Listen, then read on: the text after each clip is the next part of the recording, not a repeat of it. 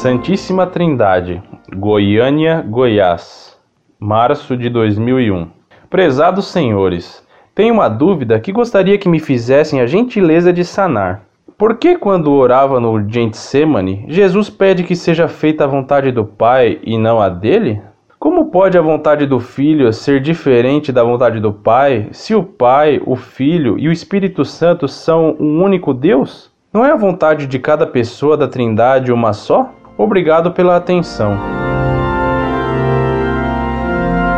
Muito prezado, salve Maria. Nosso Senhor Jesus Cristo é o Verbo de Deus feito homem. Nele, então, há duas naturezas: a natureza divina e a natureza humana. Enquanto homem, Jesus tinha corpo e alma, como nós. Portanto, sua alma tinha as três potências da alma humana: inteligência, vontade e sensibilidade humanas. Além disso, ele tinha a natureza divina e era consubstancial ao Pai. Ele era a segunda pessoa da Santíssima Trindade. Em sua natureza divina, ele possuía então inteligência e vontades divinas.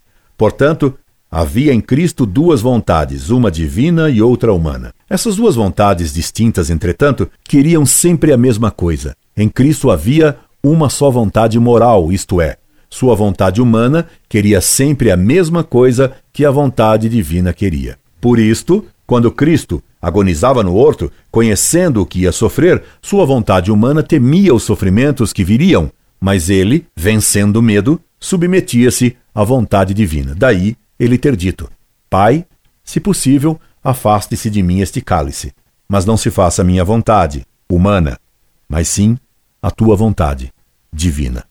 Por fim, convém lembrar que tudo o que tem relação com a vida de Cristo envolve o mistério da encarnação, paixão e morte do Redentor.